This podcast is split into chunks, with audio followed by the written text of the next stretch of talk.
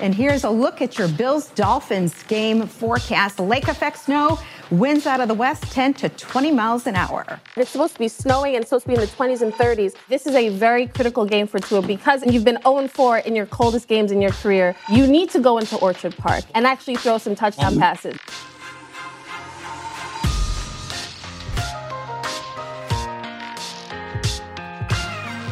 Weather forecasting is kind of like football forecasting when you really think about it. Because you examine history, you try to account for randomness by building these complicated mathematical models, and whether you are right or wrong, and no matter which team you root for, you're going to wind up yelling at clouds, especially in mid December. So, today, with cold fronts buffeting the East Coast, we ask our human Doppler radar, Bill Barnwell, to take the temperature of what seems to be the hottest divisions in football, the AFC and NFC East. And he tells us what the Dolphins need to pack to survive their trip to Buffalo on Saturday. I'm Pablo Torre. It's Thursday, December 15th. This is ESPN Daily.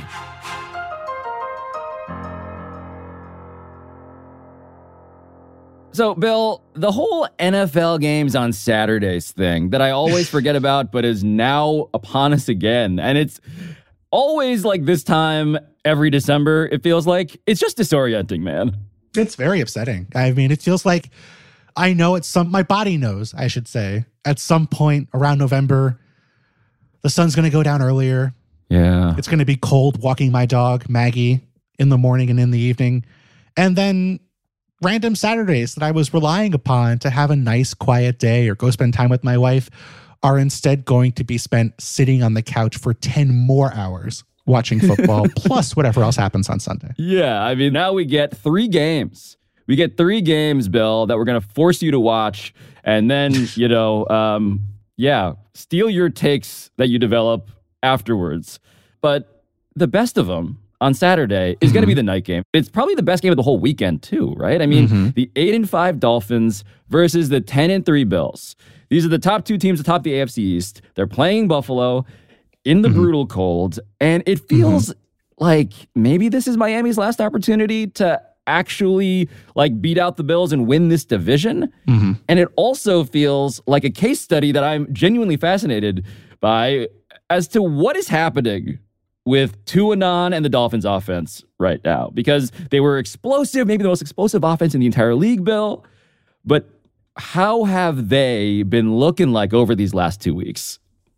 Pablo, I made the very foolish choice last week to write about the four quarterbacks from the class of 2020 and put Tua Tagovailoa yes. ahead of Justin Herbert, a decision which looks particularly bleak, not even a week later as you listen to this. It has not been pretty mm. the past couple of weeks. So Tua Tagovailoa had been one of the most accurate passers in football.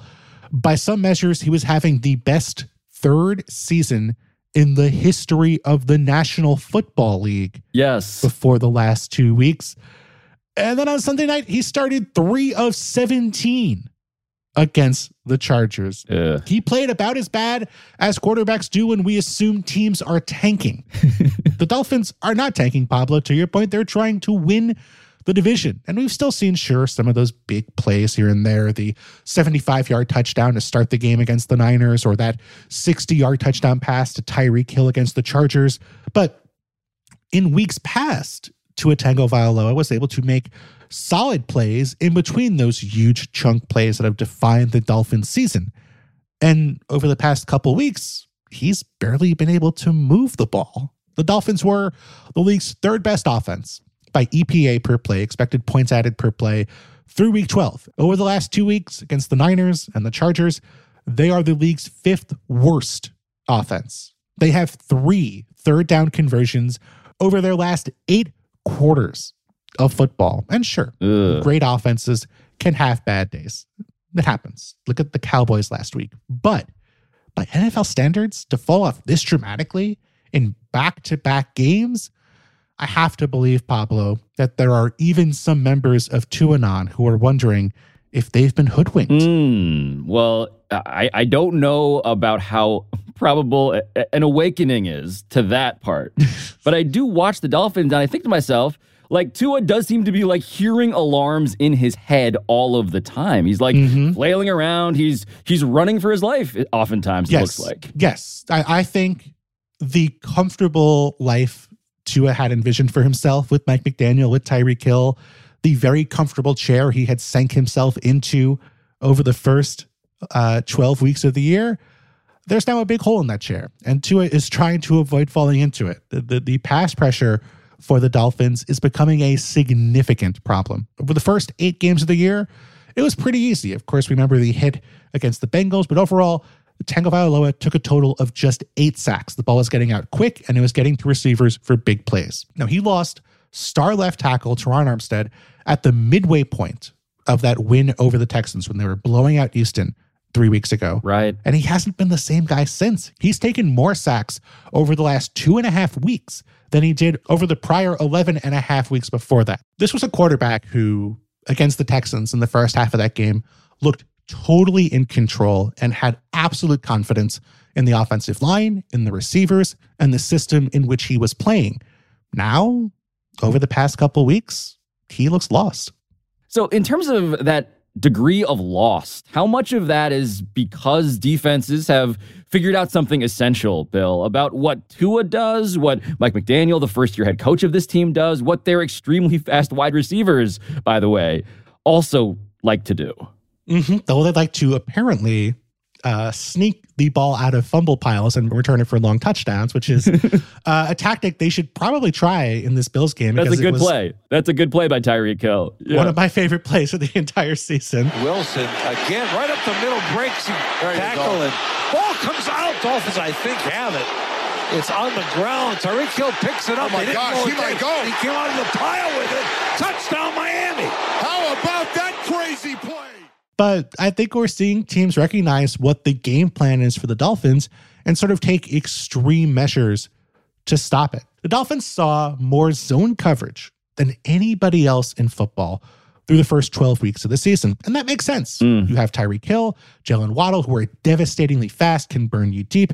You don't want to play man coverage against those guys because if you screw up, the result is a touchdown. Over the last two weeks, the Niners and Chargers have said, hey, We'd rather play man coverage, even if we get beat for one score here or there, because it's going to slow down this offense and the in between periods. So the timing of this Dolphins passing attack in the first few seconds after the snap has been thrown off by the Niners and the Chargers playing more press man coverage than teams were willing to do over the course of the first 12 weeks of the season. Okay, so just to make sure I follow here, through the first part of the season, as you just said, defenses were basically living in fear of the Dolphin speed receiver. They were terrified of the deep ball. So they played soft zone coverage to keep those guys in front of them. But now, somewhat counterintuitively, we have seen two defenses decide to play tight, to uh, press up on these receivers in man coverage, and that has actually disrupted all of the bread and butter throws underneath that this offense normally likes to feast on. Yes, absolutely. There's been so many games this year where it's felt like the Dolphins have receiver after receiver running free over the middle of the field for a perfect pass from Tua and big yards after the catch. What press man coverage does is gets the cornerbacks and the linebackers, but usually just the cornerbacks, up to the line of scrimmage, gets them on those receivers immediately, and prevents Tua Tagovailoa from getting in a rhythm, hitting those timing throws, reading players for RPOs because the throwing lanes that should be there is not there because the receivers aren't at that spot yet. Mm. And when you have that happening, yes, if your receivers are going to get open eventually, which Tyreek Hill and Jaylen Waddle can do, you'll have opportunities for big plays behind them. But if the pass rush is getting to Tua more than it was before Terron Armstead got hurt, now you have this sort of vicious cycle where Tua Tagovailoa doesn't have the immediate options, and by the time the deeper options do open up, he's getting hit or looking down at the pass rush and the play is getting blown up. So what we're seeing instead are a lot of sort of iffy 50-50 balls to Tyreek Hill or throws to spots where are not really open right now. So if timing and time are both enormous problems right now, how do the Dolphins fix this? Time machine is certainly one way to go about it. Barring that, I think they have to take what the defense is willing to give them. And right now, It's not throws to Tyreek Hill or Jaylen Waddle going over the middle of the field. It's throws to Mike Gesicki. It's throws to Trent Sherfield. It's throws to the running backs in this offense because they have one on one matchups. They're open for opportunities. And I think throwing to those guys is going to create the passing lanes that Tua saw earlier in the year for Tyreek Hill and Jaylen Waddle. The Dolphins don't have to be great to win this game because they weren't great on offense the first time these two teams played. Tua did miss part of the game after taking uh, a big hit, which, according to the Dolphins, was a back injury. According to the rest of the universe, was a, a brain injury. Yes. But in that game, the Dolphins won despite only having 212 yards from scrimmage. They got a short field from a Josh Allen turnover for one touchdown, and they went three for three in the red zone. Given the issues they appear to be having on offense, it's probably going to have to take something like that again for the Dolphins to pull off the sweep. Well, what's also tricky about this game against Buffalo and the Bills defense, by the way, like a Mhm. top five defense, right? Yep. Really good. But but the issue for them is that they just lost Von Miller. And Von Miller, of course, is this enormous offseason acquisition. It- it's their star pass rusher. It's the solution that they settled on to solve the problem of the star quarterbacks throughout the AFC. And now he's done for the entire year. He tore his ACL. And so, where does this leave the Bills now as they enter this game? It leaves them really struggling to patch holes on both sides of the defensive spectrum, both in terms of the pass rush and in terms of their coverage.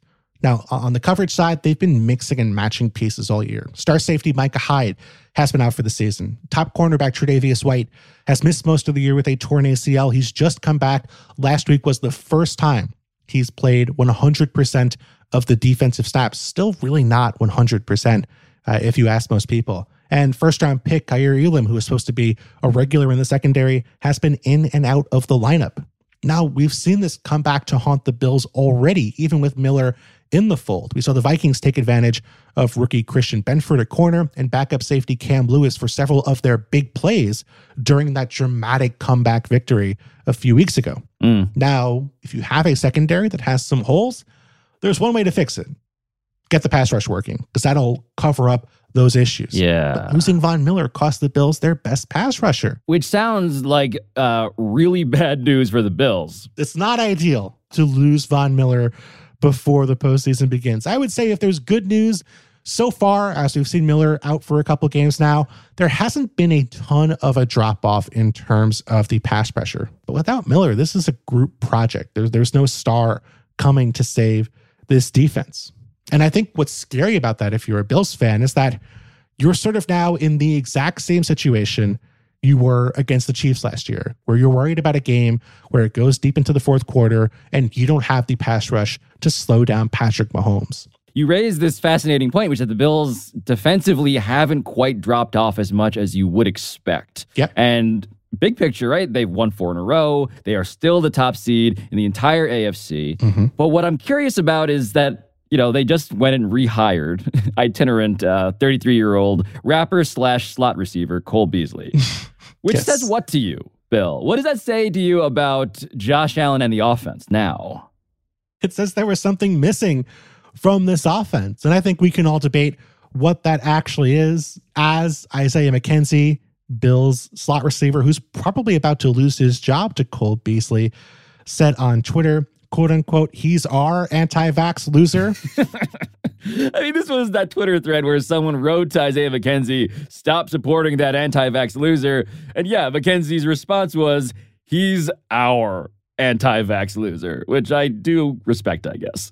I think Cole Beasley is probably well past his best at this point, but McKenzie's been dropping a lot of passes, and this has been a sloppy offense for the vast majority of the season. The red zone offense, the thing that had been the most obvious concern with Josh Allen throwing interceptions seemingly week after week, has improved. Over this four game winning streak, the Bills are eighth in red zone conversion rate, which is just fine. They'll be able to win plenty of games if they can just keep that up. But Allen is still struggling he's had an issue with consistently making the passes I think his brain and his body want to hit, but that his still injured arm maybe can't hit reliably. Hmm. The windows that were open for Josh Allen and maybe only Josh Allen Right. when he's healthy have not always been open so far this season. The offensive line has been banged up and struggled with penalties. And that is a big concern for this team on the whole. Even through this four game winning streak, Pablo, The Bills have taken 31 penalties. That's the fourth most in all of football. And despite all that, I could give you more arguments for why the Bills look like they're a bit of a mess, but they're still in first place in the AFC. So even though they have problems, the fact that everyone else in the NFL seems to have problems is still enough to leave the Bills in first place and what they shot to control their own destiny and have the playoffs run through Western New York. Wait, so just to be clear though, because we're talking about windows here, and Josh Allen was a guy who turned portholes into these big bay windows with his arm and his brain in sync. But in terms of the Bills window right now, how stoppable are they looking to you? How bullish are you, I guess, about what the Bills might do this season? They were my Super Bowl pick before the year, Pablo. So I want to be respectful of of previous me, of myself, of yourself. I, no one else is, so I might as well be. But I think the injuries are a legit concern here. Teams don't get healthier typically as the season goes along. And I think the injuries keep them right now a tier below the Chiefs, who are one of the healthiest teams in football. At the end of the season, that is really a lot of what matters. It's something we never discuss as fans or analysts. No, because we want to watch football like it's Tom and Jerry. We want to see people get hit with a giant hammer and not feel any actual consequences long term. Yes, that, that is part of it for sure. But we also want excuses. Like we want, it's easy to look at a team that's been banged up by injuries, like the Saints, for example, and say, well, of course, they're missing all these great players. But Mm. Our default as fans or as analysts is just that, yeah, everyone's going to be healthy all year. As long as you're healthy, it'll be fine. That's incredibly lucky. You're more likely to have a season where you're destroyed by injuries than you are one where every one of your key players is healthy deep into December. And that's kind of what's happening for the Chiefs right now. After the break, speaking of things that, uh, yeah, deserve our respect, besides you, it's probably time to reckon with the NFC East.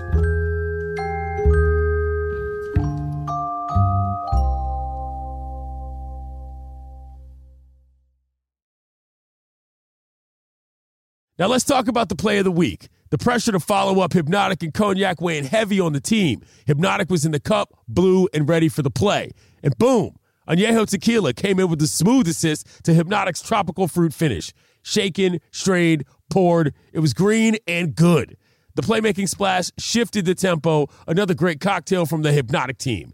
Every season is Hpnotiq and Tequila season. Hpnotiq Liqueur, Bardstown, Kentucky, 17% alcohol by volume. Hpnotiq reminds you to think wisely, drink wisely.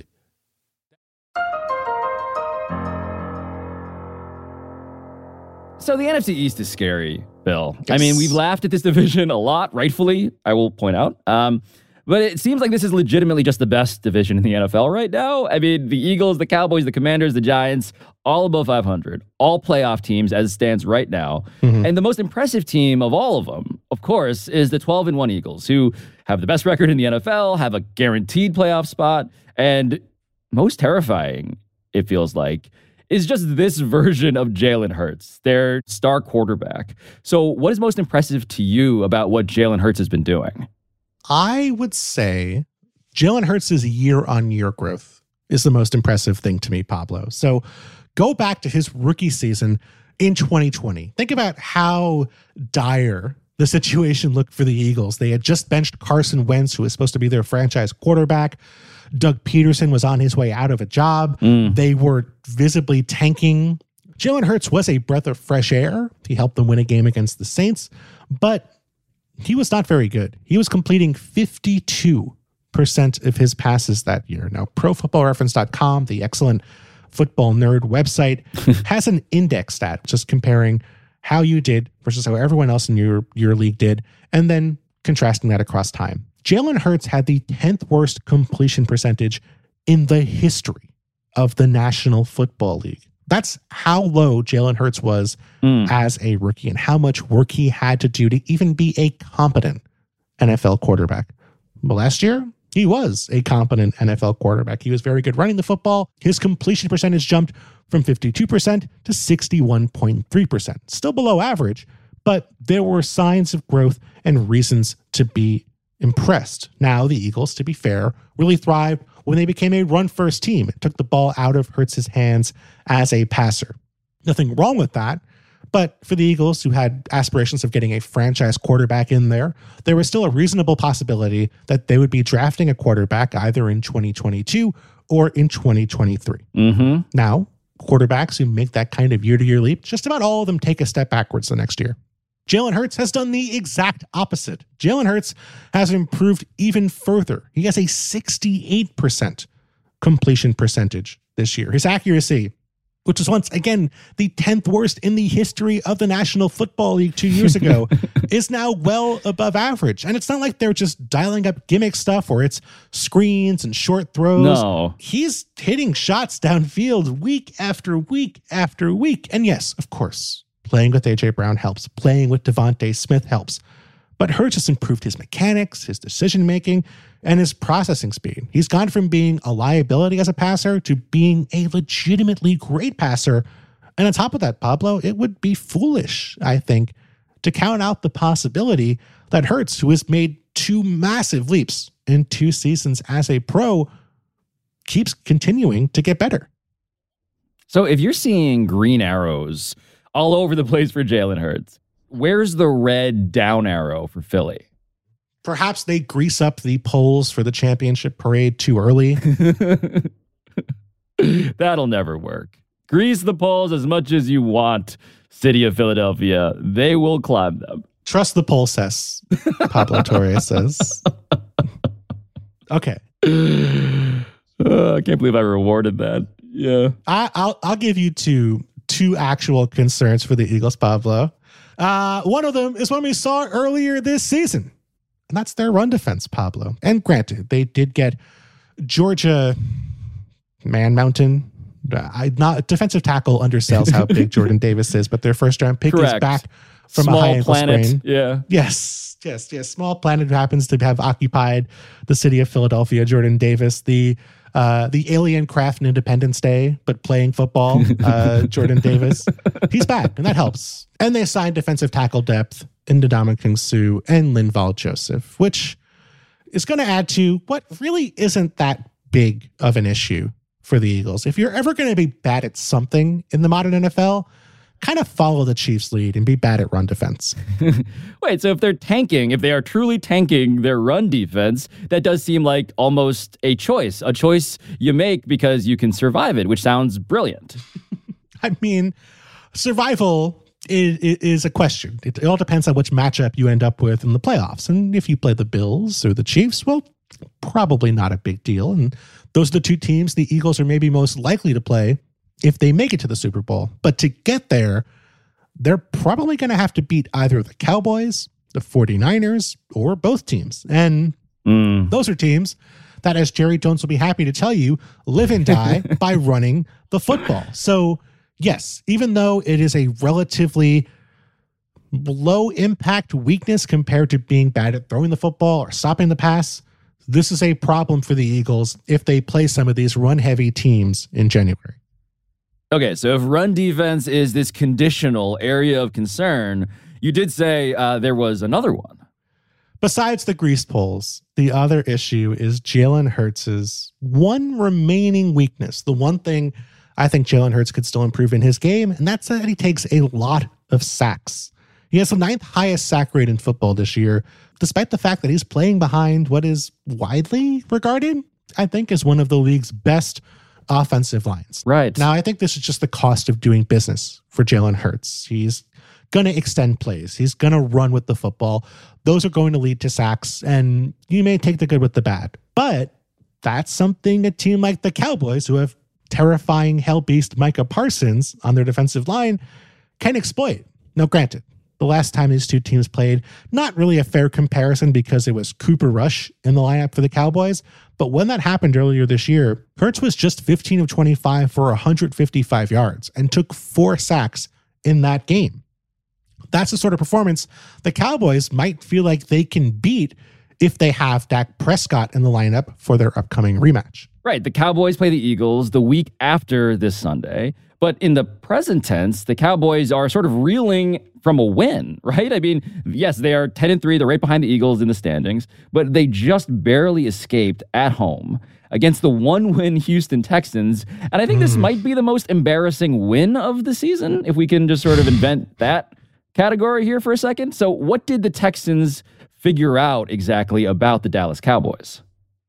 I think as a person, I'm a little loath to introduce embarrassing wins into anyone's vernacular because I feel like I've had too many of them in my own life, let alone Yeah, NFL teams. I Same. I I feel like this this Texans team didn't reveal all that much. I'm not that concerned about the Cowboys. If you can follow the Texans blueprint, great, but I think it was forcing three Cowboys turnovers, which is something they do not do very often.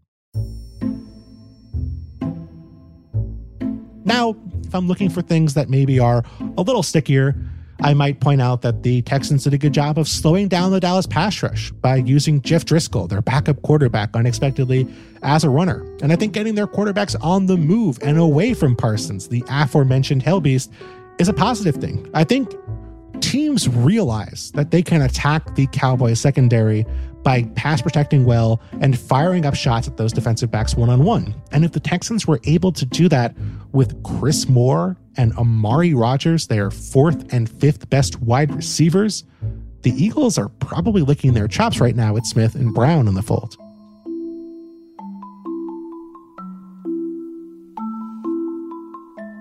coming up. And speaking of chops licking, by the way, we got to talk Giants Commanders, a game where everything seems to be on the line.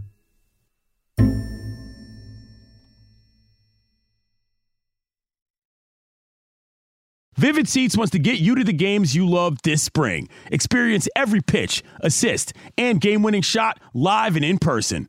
And the best part? Each transaction is a step toward a free 11th ticket with Vivid Seats rewards. Score unbeatable perks like free tickets, surprise seat upgrades, and annual birthday deals. As the official ticketing partner of ESPN, Vivid Seats is offering you $20 off your first $200 ticket purchase with code DAILY. That's code DAILY. Visit vividseats.com or download the app today. Vivid Seats. Experience it live. Delicious, meat, nutritious. In the snack that packs a real protein punch, Wonderful Pistachios, one of the highest protein nuts out there. Each one ounce serving has six grams of protein, giving you over 10% of your daily value. Trust me, I've been eating them like there's no tomorrow all week. Wonderful Pistachios also come in a variety of flavors and sizes, perfect for enjoying with your family and friends or taking them with you on the go. And you, like me, are on the go a lot, taking the kids to school, hopping from meeting to meeting, shopping for groceries, whatever it may be. Well, the good news is not only are Wonderful Pistachios a complete protein providing all nine essential amino acids, they're also great for all your adventures. So whether you're a pistachio purist who loves cracking open every nut, or you prefer the convenience of no shells pistachios, Wonderful Pistachios has got you covered. Grab Wonderful Pistachios and elevate your snack game today. Visit wonderfulpistachios.com to learn more.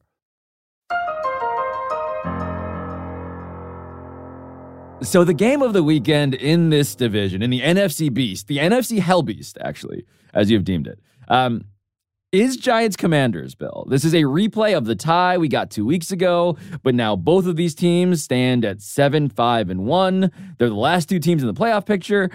And the bad news seems to be coming more for the Giants, right? Like they had started off six and two, but they have not won since they played the Texans in November. And Washington has exactly one loss in their last eight games. And so, who is more likely at this point to sneak into the playoffs?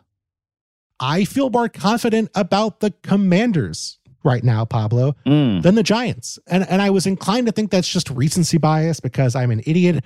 But even though they have the same record, the Commanders are 17th in DVOA, the Football Outsiders efficiency stat, and the Giants are 24th. Pablo, to put that in context, the Broncos, the hellscape that is the 2022 Denver Broncos, are better on a play by play basis by the most respected metric we have in the public space Ugh. than the New York Giants, who are about to make it to the postseason, or maybe about to make it to the postseason, but they probably need to beat the Commanders for that to happen because the Giants are in free fall, and everything about them that was working and causing them to thrive during the first half of this season is gone.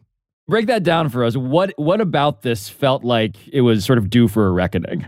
Let me give you the blueprint for the house of cards for the New York Giants through the first seven games of this year when they were six and one. Giants were pretty mediocre on offense for three quarters, and then they were great in the fourth quarter. That was their formula. Well, during this four game winless streak they're on, the Giants are the league's sixth worst offense in the fourth quarter by win probability added.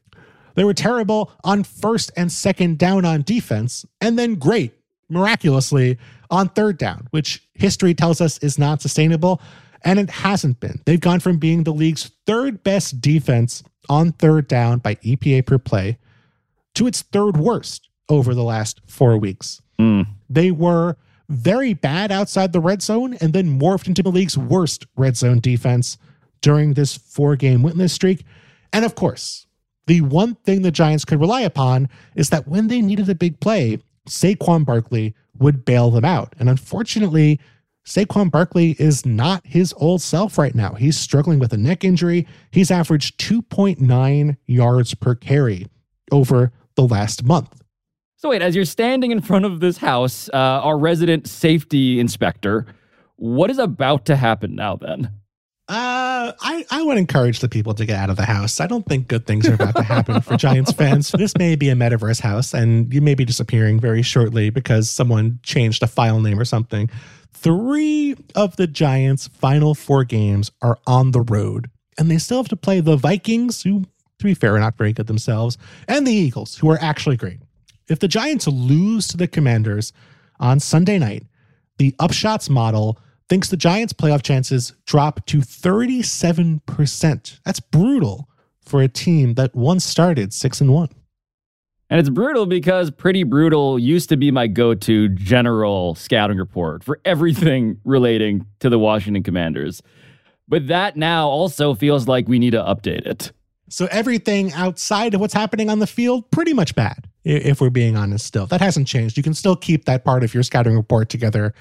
But on the field, they've been a lot better on a game by game basis than the Giants have. And sure, there's been some luck here and there. They had last second wins over the Bears and the Falcons, where the other team basically forgot how to play football once they got near the goal line on the final drive of the game. But also, remember, the Commanders had a game like that themselves earlier this year when they lost Tennessee when Carson Wentz threw an interception at the goal line with nine seconds to go. Now, if you're wondering how the Commanders turned things around, Pablo, there's one significant difference between the team that lost four straight in September and October and the one that's gone 6 1 and 1 since.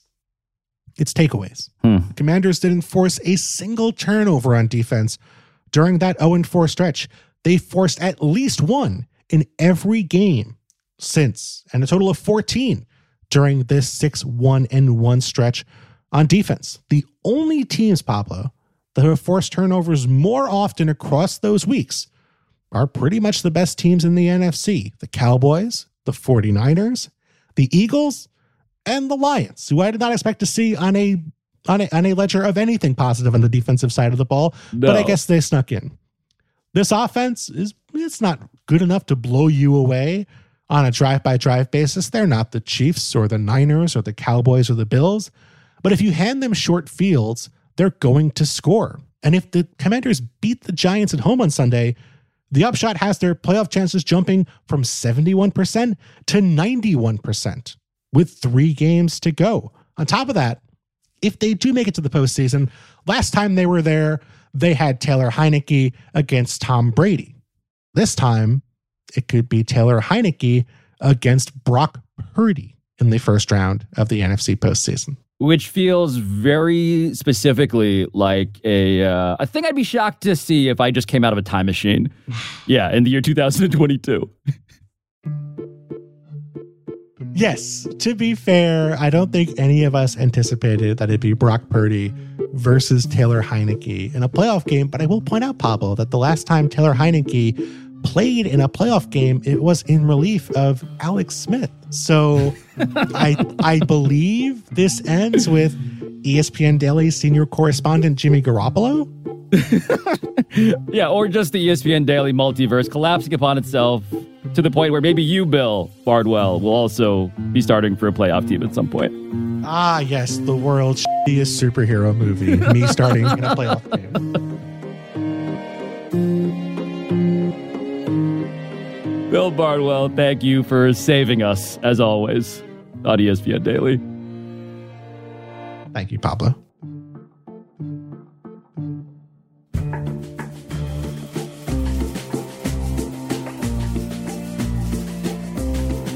I'm Pablo Torre. This has been ESPN Daily, and I'll talk to you tomorrow.